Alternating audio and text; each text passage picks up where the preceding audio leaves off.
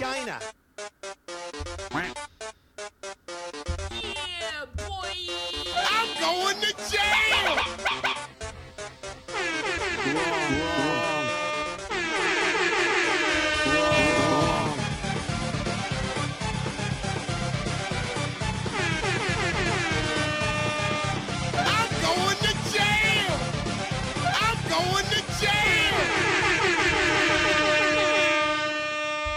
Hit her. I did not. Oh, hi, Mark. Oh, hello there, everybody. Hey, ladies and gentlemen, welcome to the show. It's great to have you here.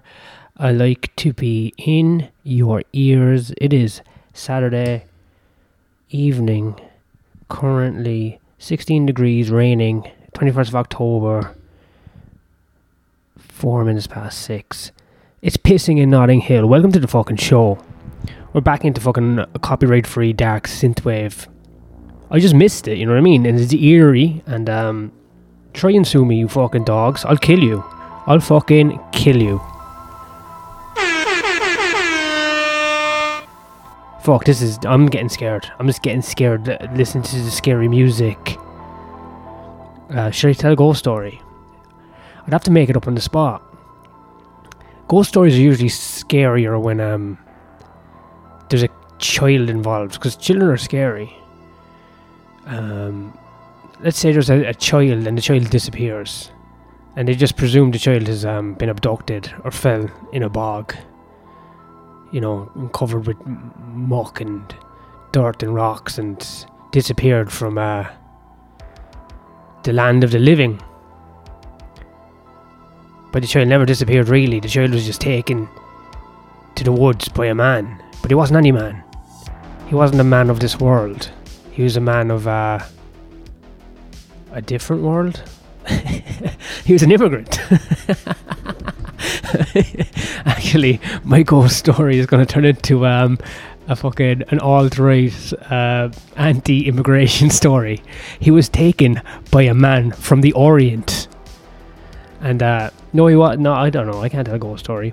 Look, the child. He was taken from. Uh, he was taken from his home in the dead of night by not a man of this world or of the Orient or of Africa or of Asia or of Britain or of Ireland or a, a man, not a man, not a man in the the the um earthly sense, if you know what I'm saying. Not a terrestrial man, an extraterrestrial man. I'm not sure.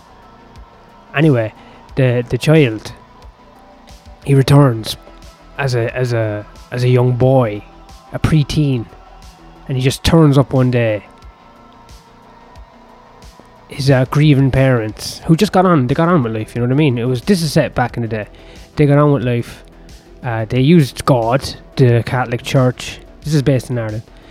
Um, as a as a foundation to springboard from their crippling angst sorrow and grievance and one day as the mother let's call her roisin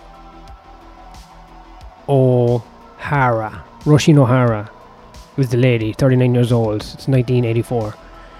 She's looking, she's just washing a teacup in her uh, kitchen in West Cork, and she looks out the window, and by God, there's a raggedy boy.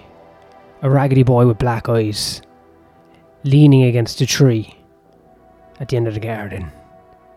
And she goes, Oh my God, it looks like, it looks like Oisin. Oisin O'Hara, her son, who disappeared six years prior as a six year old. It was all over the paper. But she rubs her eyes. She rubs her eyes and she goes back to washing the cup. And when she looks back up, it's gone. It was just an apparition. It was just an apparition. She'll get on she'll get on the rotary phone and call her um her local priest.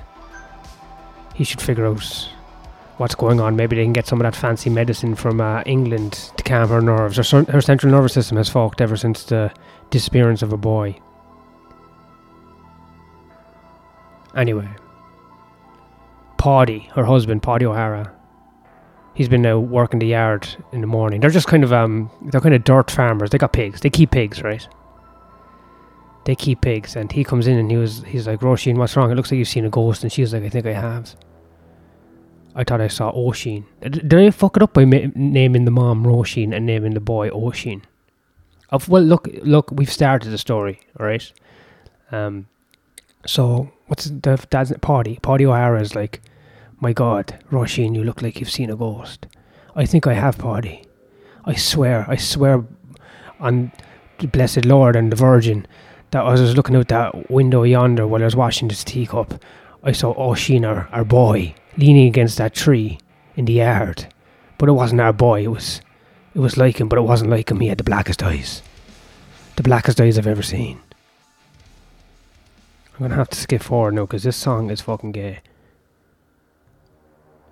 The blackest eyes I've ever seen. Paddy. And Paddy's like, alright, Jesus Christ. Can you get more of those pills from England? That uh the priest has a connection to to and she's like, Yeah, I'll get uh I'll get some of the pills, it's just my nerves. My nerves never be right. What is life after the death of a child? She screams. She's, she throws a cup against the wall. She's still holding the same cup. What is life after losing a child? What's the point in all this party? Where is, is he with Jesus? Is there a Jesus? And he's like, hush, hush, lady. Hush. Hush. He's a stoic. He's Irish. He's a Catholic. He has no emotions. I mean, they're buried. She, she, she turns and she just puts her head on the kitchen table and scoots up a chair and just. She weeps, but he can't take it. Paddy can't take it. He goes to the shed. He goes to the wood shed where he keeps the wood in the wood shed. Paddy's good like that. He put the wood in the wood shed. Good man. And uh, up on the shelf, under a cloth, he has a bottle of paddy. And by God, he takes it down and takes a massive swig. It burns his throat and his eyes, but with the burn comes an easing. It's a duality with the whiskey, you know. It burns, but the the pain it gives and the pain it takes. And just he's he's a little less in this pain for a world for a few hours. After a big gulp of whiskey, he ventures back out to tend to the to the pigs. Anyway, later that night, she's uh. Roisin's in bed, A Paddy comes in. She's like, "Oh, he's been drinking, but fuck it. What else? What else is this life? This fucking scorched earth." feudal serfs, that's all we really are. We can barely afford this fucking farm and our pigs. We've got the ugliest pigs in town. And pigs are ugly in general, you know what I mean? It's an ugly animal. But ours have less charm than every other pig around, you know. Anyway, she falls asleep next to her husband, who's already snoring. A whiskey snore. A thick whiskey snore that has become more and more common amongst his respiratory breathing as the nights as the nights progress in this lonely, vapid, empty husk of a life we find ourselves in since the death of her son, the disappearance of her son. Anyway, in that night she has a dream. Or call it a nightmare.